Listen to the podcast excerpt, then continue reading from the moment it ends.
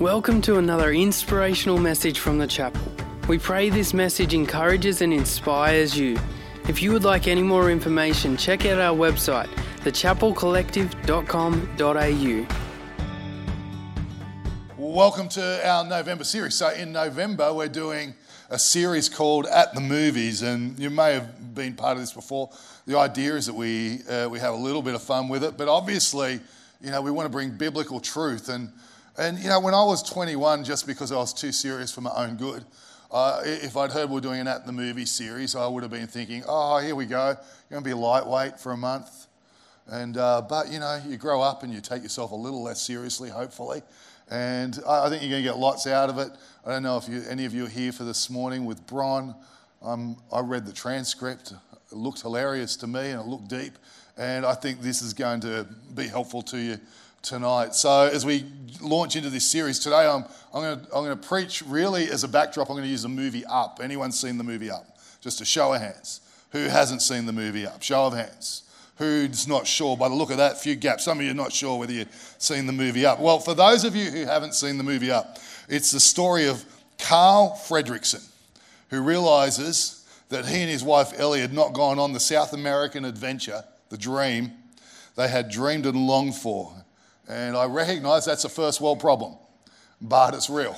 And uh, they hadn't gone on it. And so he decides to, um, though, the, though the dream is past, he's still going to do the adventure.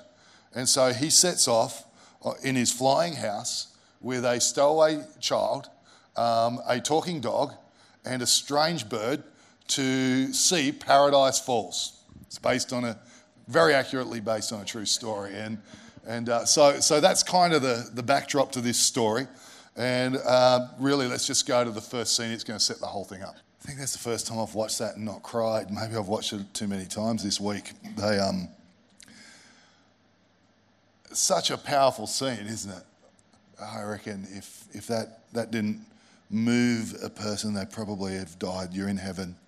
And uh, all, all tears have ceased, as the Bible says. But for the rest of us, I'm sure that, you know, if you haven't seen it get you like it gets me, it it always gets me. And, and and I think the reason it gets me is because deep down we know that this is life, don't we?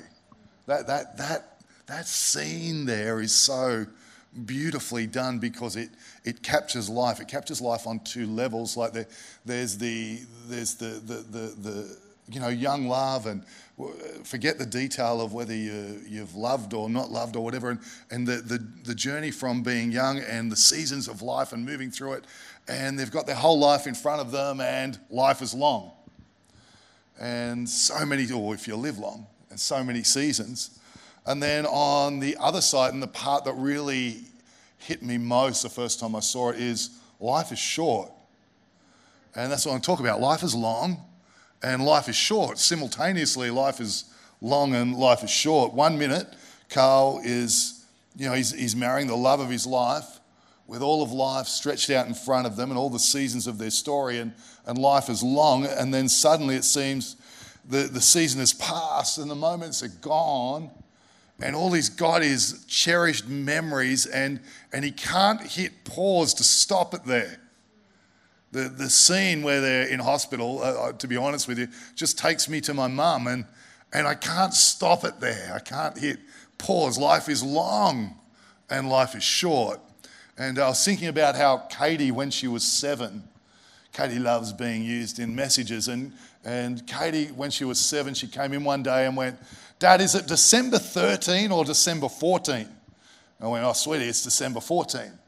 And Katie was excited because that meant she was one sleep closer to Christmas than she might otherwise have been. And when, when you're seven, three weeks from Christmas, life is long, isn't it? Do you remember that?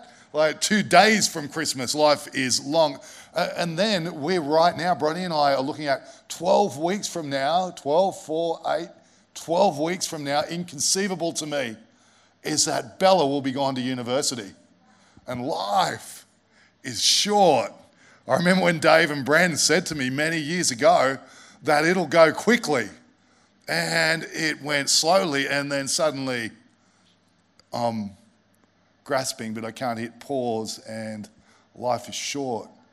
And if you've got two or three kids under the age of five, life, life is long. The day is long. And I remember reading about Billy Graham when I was in my twenties, sitting in the library at West Wylong.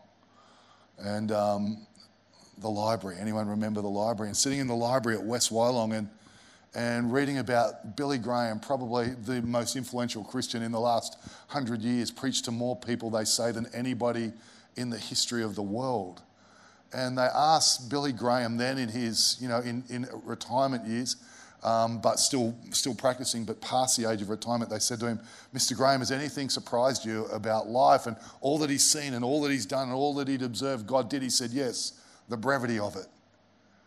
I thought all that he had seen and all that he'd done, the thing that struck him most was how brief life is. Life is short and life is long. The Bible says this in Psalm thirty-nine, verses four to seven. Lord, remind me how brief my time on earth will be. And I've been praying that prayer since my twenties.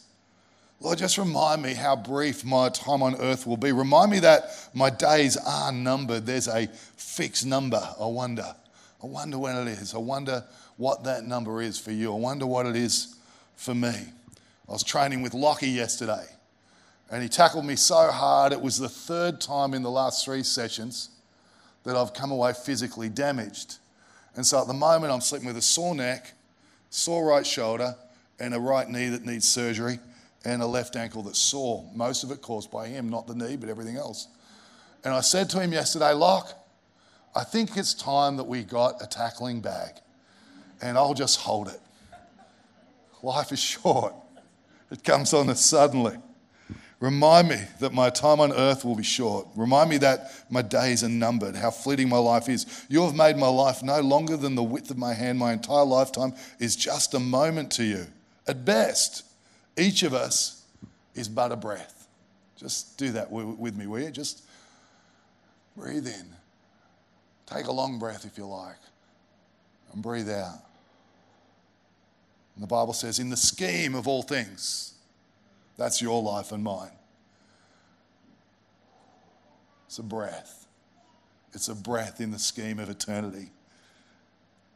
We're merely moving shadows and all busy rushing ends in nothing. We heap up wealth, well, let's hope so, not knowing who will spend it. And so sometimes we know who it is. They're already spending it now. And so, Lord, where do I put my hope? My only hope is in you. And my hope, God, is in you. Life's short, life's long. My hope, God, is in you. And he says, as he writes the Psalm, that's his conclusion on this brief life. So life's short. It's short in a way that we, we want to make the most of it, don't you? I do. I'm sure you do. Want to make it count. Want it to make make a difference for something and someone. And and as as I age, I want to take in the moments as well. Uh, and and because life's short. And yesterday was yesterday Saturday. Yesterday was Saturday, and Katie got home from her first day at work, a new job, and um, she wanted to go to the library. And she said, "Dad, can you take me to the library?" And we're doing it. She said, "Sorry to be any inconvenience, Dad." I went, "Sweetie, it's the pleasure of my life to drive you to the library." Now, when Katie was six, I was so on mission that even driving to a, driving to the library was in some way an inconvenience. Well, yeah, don't you know it? I've got to get on with. But now I'm like, I want to take in the moments, you know, because life is is short. And so make the most of it, make it count, take in the moments and live it in light of eternity. Oh, I want to live life, don't you, in light of eternity. Eternity is coming sooner than we think, and uh, it's coming. Life's long, life is short. Brian, Pastor Brian Houston is where my thought came from, the heading at least. Um, he said this, we've got a long time to keep our heart right and keep our testimony strong. He was talking about life being long and short. He said, we've got a long time to keep our heart right and our testimony strong. And speaking to people who believe, just going, yeah, it's true, right? There are a whole bunch of seasons of life. Some people live a season or two well, but but the idea is that life is long and we want to keep our heart right through every season. It gets bumped out of shape, we all do. Um, but just to keep a great heart, keep a strong testimony. And I think that really sets us up really, really well. Life is long, life is short. And here's the question we're going to answer in the minutes that we got, how we can live it well. So here's the second video.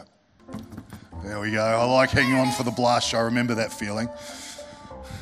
They um, It's Dave and Brenda Norton at seven. Dave probably had a bit more fire in the belly than Carl, but I can imagine Brenda being the girl. So they are. The, the, I love this scene, and the reason I love it is is uh, when he's jumping the crack, and just the awe and the wonder and the sense of adventure that's there. And and I, I know by degrees as you become adults that you can lose a little bit of edge on that, uh, but but but I definitely want to live my life with a sense of awe and maintaining that sense of wonder as we go. And uh, I, I was saying, I was in Armidale this morning. I remember walking there a few weeks ago when everything opened, and I was just like, oh, you know, the buildings next door had been torn down, and I was excited that there was grass. And, and I walked in and I checked out all the kids' rooms, or the two kids' rooms. I checked out the new kids' rooms, and and before anyone got there, and the foyer looked spectacular, and the new audience. And I just remember thinking, wow, how good is this? And as I was preparing this message, I thought, oh, there would have been somebody, maybe not there, maybe somewhere else, who would have walked in and gone, oh, why have we spent this money? We didn't need new kids' facilities. The ones we had were working perfectly well. New foyer, what for? First world problems. And I thought, you know what, I just want to always live with a bit of awe, even a low level, bit of wonder going on, just in my life and in my faith, because life is lived, uh, life is better when we live with awe and wonder. And uh, awe is that reverential respect, that mix of holy fear and wonder. It's that open mouth, lost for words, amazed and astonished, like me driving along Kalala Lane today, just going, how good is this? I can't believe it. This is incredible. And I'm looking at the crop, watch the road, look at the crop. And, and it's amazing. And I don't know if you've done it. Imagine being the cow. I've said this to Brian. Imagine being the cow who was born in the drought. And they're going, what happened? How did this happen? How good is this? They don't know that they're getting ready for slaughter. But that aside, they're like, how good. And and and I reckon, I, I don't know. I don't know if a cow can have awe and wonder. But if they can, right now they'd have awe and wonder. They'd be going, God, you're incredible. And, I, and as life goes on, because Carl loses some of the wonder as life goes on. But I do want to keep it. I'm going to tell you a story I haven't told anyone, well, except Armidale this morning, but not my wife. Or I have this dream, and uh, it's when I'm eighty. So I think we live in a time where for the church, that there's a whole lot of work to go on in, in my time at least, and yours, and there'll be some rebuild, and there'll be some beyond, and we've got to seed the gospel for the next generation. There's a lot of work to do. And when I look at that historically, historically, revival doesn't happen in those periods. It happens post those periods as the work's done.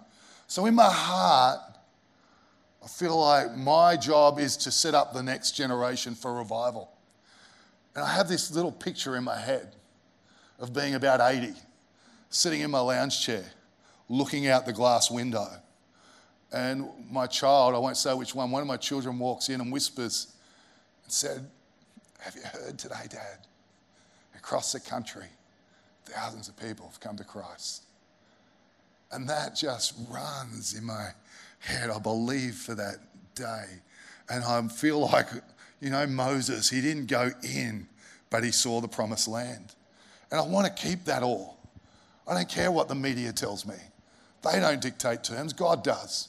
I don't care what the government tells me. I don't care what they say is trending. What we know is that God is able, and that God always has a plan, and he thinks in terms of generations and beyond decades and hundreds of years and thousands of years and the heart of humanity, and he's able to do. And so I don't know about, I'm sure you do too. I want to live with awe and wonder. Awe, it's open-mouthed, it's astonished. He, listen to this. Wonder is like awe, and it's it's to marvel. And to be amazed, it's to be curious and awestruck. Here's the opposite. This is literally from the dictionary. The opposite of awe, listen to this. This is the opposite. Is a lack of reverence, ordinary, lifeless. A lack of awe is to see things as ordinary and be lifeless. The opposite of wonder is apathy, bored, and indifference. And I was thinking about that. Think about what best describes my life and faith. awe and wonder, or the opposite. And I want to live with awe and wonder. Awe and wonder does something to us. You ever have those moments? You, you're just in awe, um, and it does something to us. And, and, and, and so I want to live eyes wide open. I want to keep looking up, eyes wide open, seeing the awe, being awestruck and seeing the wonder in small things, the wonderful things people do in, in the creation and in, in, in humanity and, in, and just in everyday life, to continue to be awestruck, continue to live with wonder.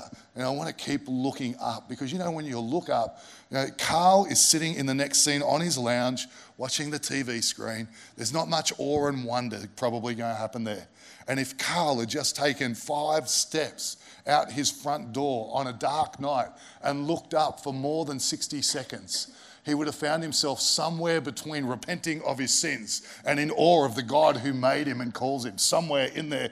I say somewhere in there because I've been at both ends of that spectrum. If you've ever been out in a dark road on a night on your own, you get out and uh, you know, you go to the toilet if you're male, and, and you, go to, you, use, you go to the loo, and then you look up and go, oh, God, I just want to make sure my heart's right first, because you, I forget how awesome you are sometimes. And then I start to praise. And you start to worship, because awe and wonder does something in us. I love this prayer of Habakkuk. Lord, I've heard of your fame, and I stand in awe of your deeds. And, and, and he's awestruck. He's, he's got this moment going on where he's in awe of God. And what follows is a prayer going, God, do it again in our days. Because awe does something to us. Wonder does something to us, doesn't it? And, and so here's a really practical way. I want to give everyone who's a believer, here's a really practical way to stir and keep stirring the awe in our life.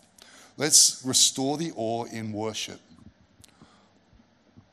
Let's do it in worship. Let's, let's keep stirring that in worship. The Bible says that when you and I gather together, that there God is right in the midst of us. The God who keeps it all working, keeps it all in motion, got it all in the, uh, in the, the universe that is ever expanding. Uh, he keeps it all in motion, and the Bible says that when we gather right now in this moment, the Bible says that he is here right in the middle of us all. And I never want to treat as common and familiar that which should fill me with awe and wonder. And so just as I come to worship, I've been stirring my own heart with it. I've been to a lot of church services in my life. Some of you have too, but I want to come in. I remember, and you might have, some of you would have heard this story, but when I first became a Christian, I was less than a year in, and because I was up for everything, I ended up on the sound team. Not for long, I got sacked. I didn't realise I got sacked, but I did get moved to the greeting team. And with hindsight, I realised I got sacked. But what I remember was standing at the back of church there, standing at the back of church, and for the first time, I realised that not everybody worshipped. Like, people having chat to their neighbour. Now, nothing against having chat to your neighbour. There's perfectly good reasons for that. But I'm like, I remember thinking, do you not get it? Do you not, what? I just, I just couldn't believe it. I was like, what? Am I the only one not getting this? That, like, the Bible says that God is here in the middle of us right now, and that he's going to move, and that he's working, and that he's God.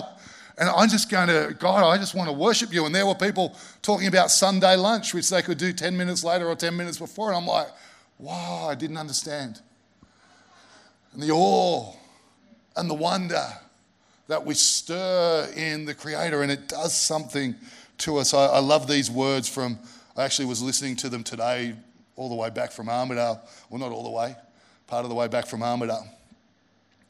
So what could I say, Hillsong? So what could I say and what could I do but offer this heart, O God, completely to you? So I'll stand with arms high and heart abandoned in awe of the one who gave it all. So I'll stand, my soul, Lord, to you surrendered. All I am is yours. It's, it, the, the, it sounds to me like the writer of the song is in this awestruck moment and writing this song, and in, in that moment of being awed at God says, oh, I surrender, God. I just surrender all over again. And I abandon everything, God, for, for to follow you and to serve you and to know you.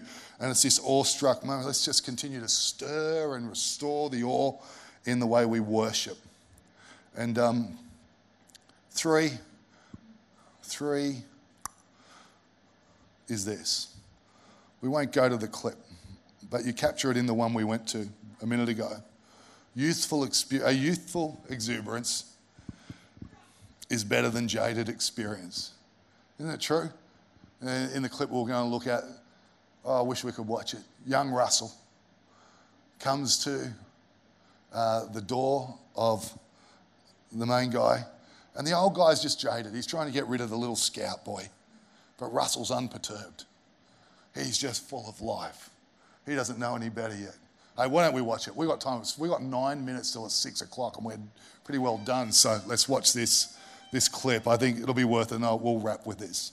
They, uh, you know, as we, we um, try and wrap this today, it's it's just way better to live with youthful exuberance than jaded experience. All of us, every single one of us, if we live long enough, we'll have cause to be jaded. Someone will do something to you, they probably already have, and you've got cause to be jaded. I can track my life from being little and go, yep, there, there, there, there, there, there, cause to be jaded. But what a terrible way to go through life, and what a terrible effect for life to have on us is to end up jaded, even slightly jaded. You know, in twenty thirteen, I remember um, my heart getting hard and just thinking, oh, this is what happens to preachers who go through stuff. And I just thought to myself, I remember I had to make a decision. Am I going to become that guy? Am I going to let that happen? Or am I going to, I'm going to live with a different spirit? And it was painful and it was hard, but it was worth it. I doubt I'd be here now. I'd be too jaded. Or if I would, you wouldn't be here because I'm jaded. You know, and and and in your life and mine, we watch a lot of people move towards being jaded. And, and I think, you know, what I love about Carl, this is what I love. He reopened the door. The jaded's creeping in, but there was enough in him to go, no, no, no, no, no, no, no. Let's open the door. Let's let the kid in. And he just kept open. And when the kid put his foot in the door, he didn't tell him to get it out. He was soft enough to go there. And I, I, I want to live with youthful exuberance. I can live like Carl or I can live like Russell, and I know which one I want to do. And so life's short, life's long. And let's let's determine now how we're going to live, what kind of spirit we're going to live with. And I, I to the end of my days, want to live, you know, just with a great spirit. Um, uh, you know what? Here's what jaded means as I try and wrap this. It, it means to be disinterested, dulled, to become apathetic, negative, or cynical. Out, uh, I, I don't know, let's let's determine right now, if you're a person of faith, we're not going to live with cynical faith. Yep, things happen. Yep, people do stuff. Yep, people let us down. Yep, things happen. Yep, people do stuff. Yep, people let us down. That's why Jesus said, forgive seventy times seven. He said, hey, here's where I want it to be. Here's how it should be. Why does he say that to us? Because that's what he extends to us as well. And, you know, we, we need way more grace than we realise most of the time, and it's extended to us. And so let's let's be those. On the other side of it, exuberance means to live with buoyancy. Do you like that? Cheerfulness, sunniness, unrestrained enthusiasm and joy, high-spirited. It's not a personality type. It's not for the charismatic extrovert. It's an internal state. It's an internal way of being is to live with, with exuberance. And so I just reckon, let's go. It's not a gift. Nobody got the gift of exuberance or joy. Nobody got the gift, thank God, of jadedness. But we get to choose what we're going to live with, what kind of spirit we're going to live with. And so let's choose it. Let's keep seeing all the beautiful things. Let's keep seeing all the things that are great, all the things. Walked in tonight and I saw Kim on the door. You know, I've known Kim since we were young. Well, she's still youngish. But I've known her since she was young. I still, every time, go to call her by her unmarried name. How many years you've been married for? twenty-five? Yeah, I still go to call her by her unmarried name. And But you know what? When honestly, when I see Kim, it's just joy. It's like Wayne.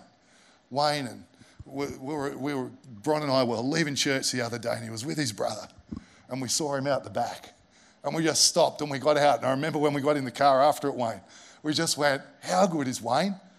And his brother's just like him. Like they're just, they they just got honestly, they just got a little bit of. You can just see it in them, just that little bit of I don't know, innocent joy going on. I want to live with that. I want to live. Lockie, Lockie will regularly say to me, we make a joke at home. I realise that in some ways I trained my son to be confident, and uh, he wrote me a letter. Uh, we picked up on a letter that he'd, uh, something that I'd said years ago to him. We were going to the, a bathroom, a toilet somewhere in public space, and I said, you know what, son? You know what? And he went, I know, Dad. I'm the best weir in the world. And someone, Nat Urquhart, reminded me of it. That's what happened. Recently I thought, okay, I was probably a little bit too affirming.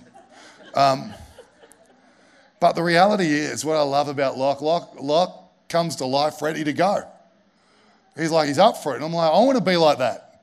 I want to carry that spirit. I want to live with youthful exuberance. I don't want to get jaded. I reckon let's determine today. Let's go, you know what? Stuff's happened. Let's determine. I'm not going to live jaded. Going to live with exuberance. Going to keep opening the door. Going to keep letting it in. Going to keep just going there. Let's just keep going there. One day we're going to wake up. Maybe there already. Going to wake up. You're going to be an old person. Young people will be going to you, who's that crazy old guy? There was, there was a family here the other week. Uh, I, uh, I come to church. They've been watching online. They're moving here. And um, they came to our house. And my kids said, Dad, you were just over the top. And they wrote me a thing and said, the kids said you were really enthusiastic. I'm like, I don't know if that's good or bad. But I thought, you know what? I'm just taking it as good. Let's be let's be overly exuberant. Let's bring that to life. Let's. I reckon it's a great reflection on Jesus, don't you? That, that we would be the non-jaded in a jaded world. This is a jaded world. That we would be the exuberant. That we'd bring joy and all those kinds of things. And uh, so let's continue to do that in Jesus' name. Amen? All right. Hey again, thanks so much for joining us on this podcast. Whether you are new and exploring your faith or a follower of Jesus, there's a next step for you. There is always room to grow, more to be done, destiny to be pursued, and people to be reached. So what's your next step? To find out, head over to the chapel collective dot com dot a u. And thanks again for listening.